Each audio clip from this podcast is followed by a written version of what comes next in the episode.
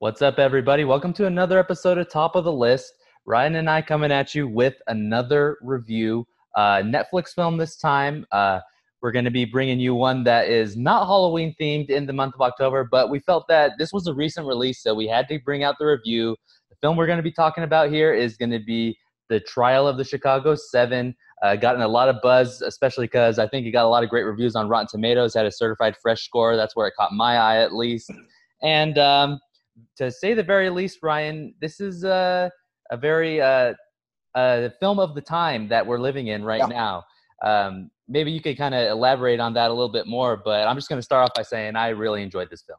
Yeah, I think I was really looking forward to this film. Right in my wheelhouse. Definitely love uh, courtroom thrillers, courtroom dramas, if you call it. Of course, um, Twelve Angry Men comes to mind. I know you brought up. I haven't seen it yet. Um, a few good men as yeah. well. Um, you know, the certain true crime films as well. Some of my favorite scenes take place in the courthouse. Uh, most recently, uh, extremely wicked, shockingly evil, and vile. Uh, love the courtroom scenes there. Uh, of course, big shout out to John Malkovich. I think the judge always makes these scenes. But anyway, sort of, sort of on a tangent there. Sorry. No um, huge fan of this film. Um, but yes, definitely a film of our times. A film really uh, showing us a historical event that isn't, you know, taught in a traditional history class. That's there to try and avoid us from repeating history. Um, you know, I think a lot of the themes that we see in the being silenced of these voices of the youth uh, trying to make their voices heard um, and you know is something that's being uh, reflected today in a, a, youth that maybe doesn't want to go out and vote. And I, I, think the parallels there were clear. I think this was an important movie to be released at this point, but a powerful movie even if it weren't released at this time. Uh, great to know a little bit more about this group, the Chicago Seven, and sort of the injustice that the justice system did to them. Uh, I had nothing. I had known nothing about this group uh, before this Me film, too. and very happy to learn about them and done a lot of research on them since hearing about this film's release. A uh, very interesting, interesting story, horrendous story. Really makes you appalled at a so-called justice system. Yeah, absolutely. I think you really hit the nail on the head there. Uh, really a great courtroom drama, if uh, I were to put it in a genre of its yeah. own. Uh, I think that we should kind of maybe just start at the top with the positives we had in this film. Um, written and directed by Aaron Sorkin, uh, same guy that wrote uh, A Few Good Men. And uh, if I'm not wrong, I think he also directed and wrote uh, The Social Network as well, which is a film you're a big fan of.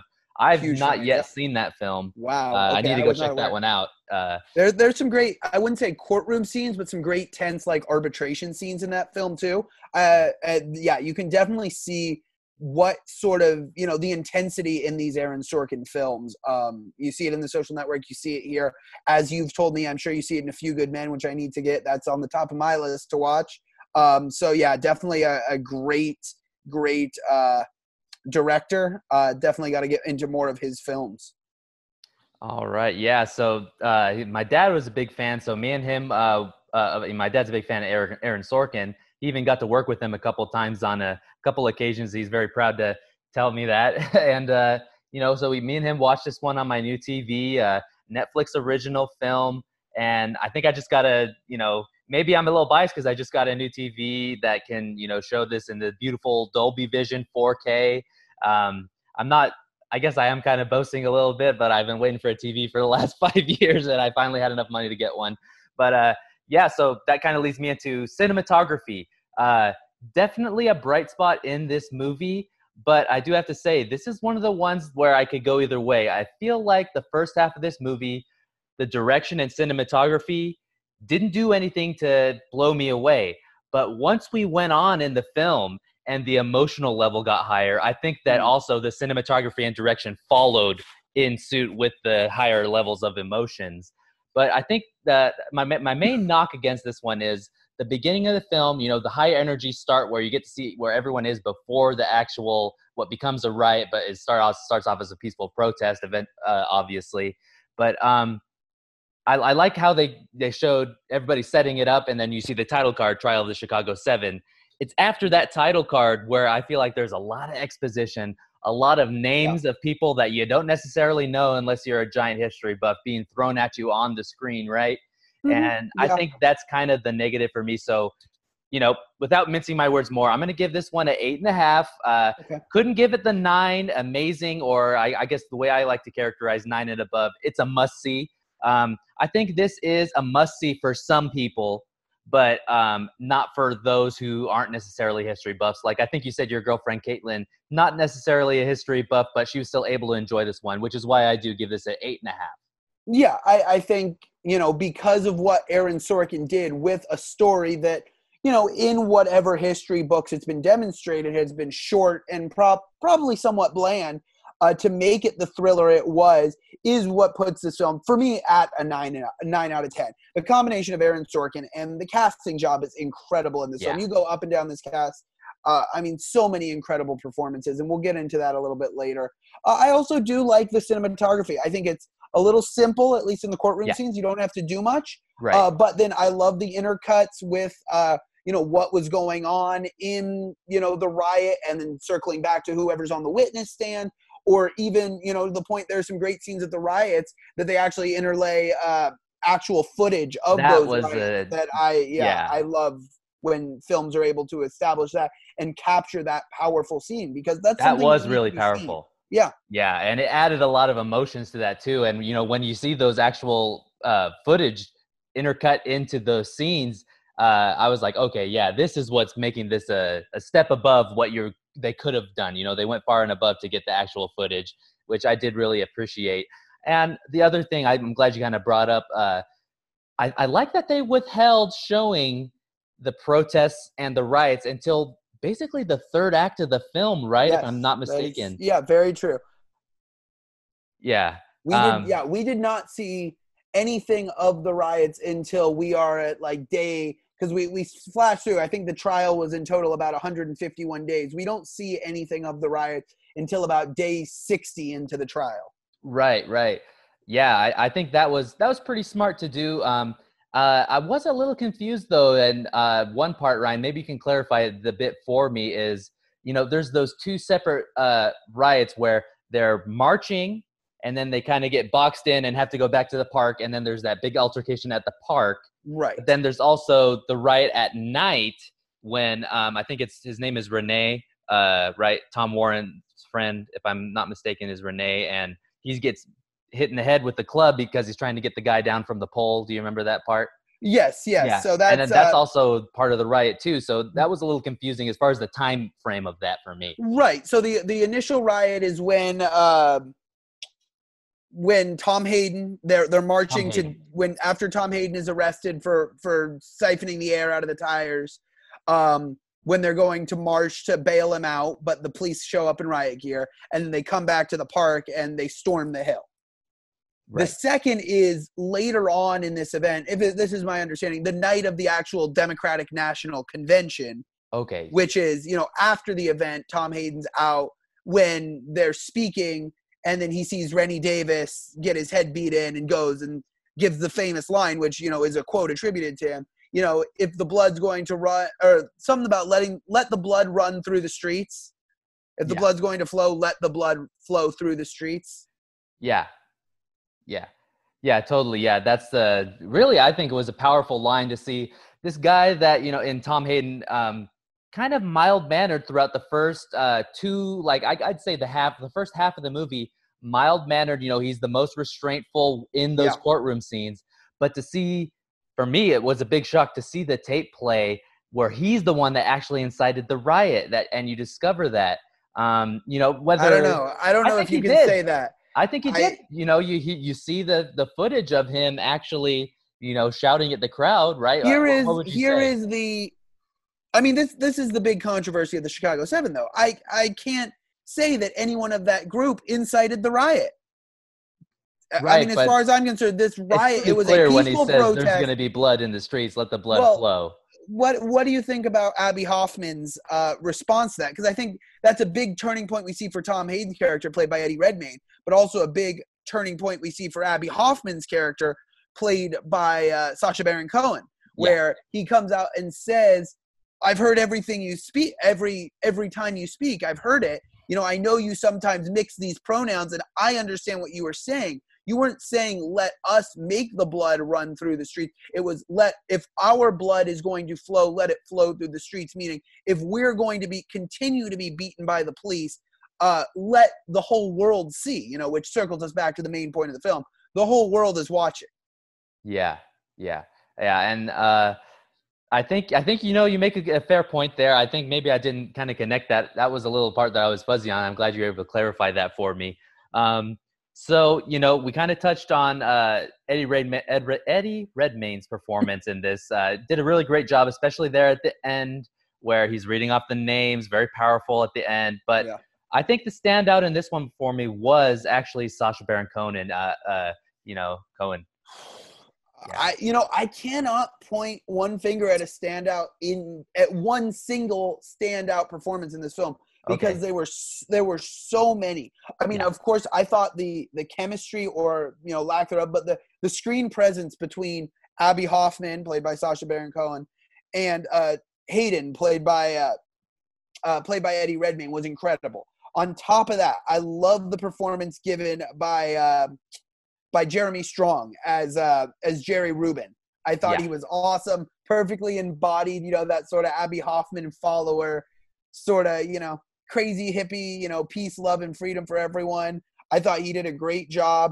I really like John Carroll Lynch's performance as well as David Dellinger. I think he didn't have a huge role in the in the film, but seeing him transition from, you know, like you said, I'm a Boy Scout troop leader to him punching the bailiff. I that thought was that a was great awesome. Scene. He's yeah, really great in uh, this one specific episode of The Walking mm-hmm. Dead. I thought he was really great, and, and I just reminded me of that great performance in this film, very similar to that episode I saw him in The Walking Dead. Um, I, I yeah. also want to give props to a, a, you know a huge performance. In fact, I would say my favorite performance in this okay. film, uh, given by and I, I, apologize if I butcher his name. Is it yeah. Yahya Abdul Mateen II? I don't even want to try. okay. Yeah, well, yeah. Playing, know, playing Bobby Seale mm-hmm. I thought his role was incredible. Uh, of course, uh, not a member of. I guess we should first of all say spoilers for anyone who hasn't seen it. Um, you've heard our scores, so please yeah. go and watch it now. This is where I'll put spoiler in the title so people know Great. when they click on Great. it. Um, yeah, playing Bobby Seale. um, of course, for those who don't know, was not a member of the Chicago Seven, but was in Chicago at the same time, speaking at a Black Panther rally, and was then put on the stand, uh, put on trial with the other seven uh, defendants, even though he wasn't really part of them. And I thought his performance was outstanding. And um, and how heartbreaking and how hard was it to watch when he walked out into the courtroom in handcuffs and in the gag and geez, that was that was very hard to watch for me. You know, I think if you're gonna watch one scene in this movie, you got to watch that. That is just heartbreaking to watch. What what'd you think about that?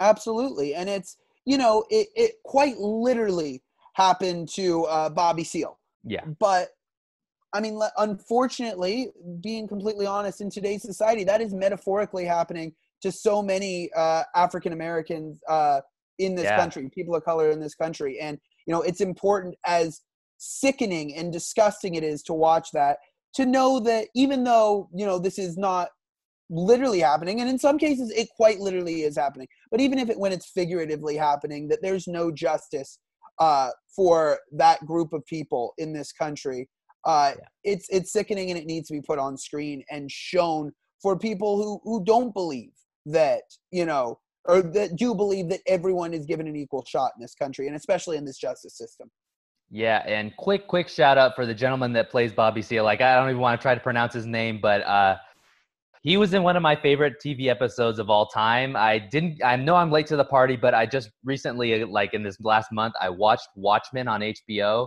and I think it's episode eight or nine in the show. But he plays uh, major, major spoilers for Watchmen if you haven't seen it. But he plays Dr. Manhattan, and you don't know he's Dr. Manhattan until like the end of the show. And oh my God, he is so fantastic. That was like his breakout role, I feel. And then like he just translated that into this film as well. But um, I think uh, I wanted to just kind of bring something, another actor's performance to your attention, Ryan. Yeah, I, I had a few okay. more to that list, but I'm sure oh. you're going to check them off right here. Okay, awesome. I mean, yeah.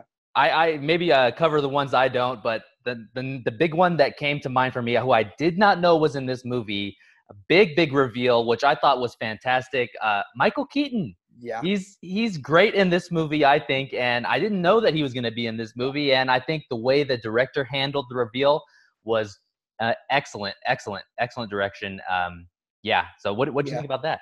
I mean, Michael Keaton's great in everything. I love Michael Yeah, Keaton as an yeah. actor. Um, and I think he embodied the role of Ram- Ramsey Clark, right? The former, the, the the Attorney General under Lyndon Baines Johnson, and now we have yeah, and now we have you know the the Attorney General of Richard Nixon who's prosecuting, Yeah, which- Mitchell, yeah, which which makes no sense, mind you. You know, if you look back in history, this event happened in the Johnson administration. Why would the Nixon administration be handling this? Whatever. I digress. Uh, but I thought he was fantastic. I thought, uh, you know, I'm sure Ramsey Clark, you know, knowing that he was sort of a hearing and reading about him that he was somewhat of a, a loudmouth, you know, Texan attorney general, and you know what he did, you know, he turned in his resignation an hour before he had to step down. I'm sure it was probably, uh, you know, very to character. And I, you know, I loved how Michael Keaton played it. It was a great performance from a great actor. yeah, absolutely. And then uh, what? Any other performances for you Yeah, that were I have- noteworthy? I have two more. Uh, Okay. Mark Rylance, Okay. who And who- who played, he uh, play? he played William Kunstler, the uh, the defense attorney. Mm-hmm. I thought he was fantastic uh, for his scenes in court. You know, sort of calling, and then I want to give you know another shout out to Frank Langella, who's our true villain in this film, if you can say there's a villain, yeah. as our crooked judge. But the back and forth between those two, I thought was fantastic. You know, this guy truly, you know, in Frank Langella playing our judge, abusing his power, and the counselor, uh, or I guess the defense attorney's named Kunstler. I, it took me a while to figure that out. I thought he Yeah. was saying Mr. Counselor the whole time. Yeah. It's And, um, yeah. Yes, but him calling him on his bullshit. You know what they say at the end of the film? Twenty six counts of contempt of the court. Um, I thought, you know, that's awesome. That's a badass lawyer right there who's not going to take any bullshit from a crooked, crooked judge. Uh, and I loved his performance. Mark Rylance in the role of William Kunstler. Um, my last, you know, I thought there were good moments of uh, Joseph Gordon-Levitt just showing that he was human as the prosecutor in this case. An understated performance is the way I would characterize it from Joseph Gordon-Levitt. I've seen him go off the rails. I've seen him have some amazing performances, and you know, people don't talk about his performance in the Dark right Dark Knight Rises enough. I think he's so great in that movie. But uh, yeah, an understated performance in this film, but he delivered. I think. Yeah, I would have liked to have seen him a little bit more on screen. We didn't get much of his character besides the, you know, when something crooked would happen in the trial, he you'd get this like concerned look on his face. Um, and then you have that great scene where he and Abbie Hoffman run into each other when he's with his daughters in the Yeah. park, where you get that conversation between the two of them, and you get to see, you know, sort of his. I, I would say that's almost a turning point where you know he's calling Abbie Hoffman out, but he's. uh you know, he's sort of contemplating his own words. Yeah, Uh, but I just, you know, I would have liked to have seen a little bit more of him. I understand it was a long movie as is. I believe it was about two and a half hours. yeah, Uh, so, you know, you can't jam everything into a film. But right. obviously, you know, a few tiny knocks on this that hold it back from a 10.